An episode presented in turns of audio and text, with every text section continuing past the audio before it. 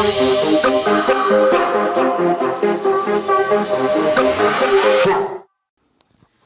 মাস আগে শুরু হয়েছে লকডাউন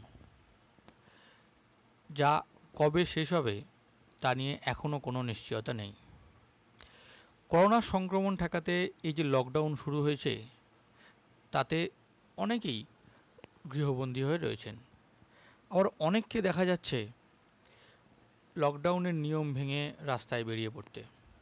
গত এক মাসে পশ্চিমবঙ্গে প্রায় তিরিশ হাজার লোককে লকডাউন ভাঙার জন্য গ্রেপ্তার করা হয়েছে।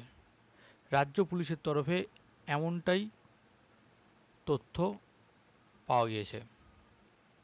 পুলিশের দাবি, এর ফলে করোনা সংক্রমণ অনেকটাই আটকানো গিয়েছে।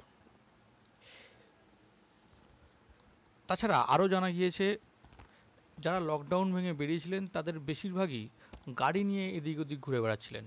এছাড়াও অনেকে মাস্ক না পরার জন্য, আবার কেউ কেউ রাস্তায় জটলা বেঁধে গল্প গুজব করার জন্য গ্রেপ্তার হয়েছেন।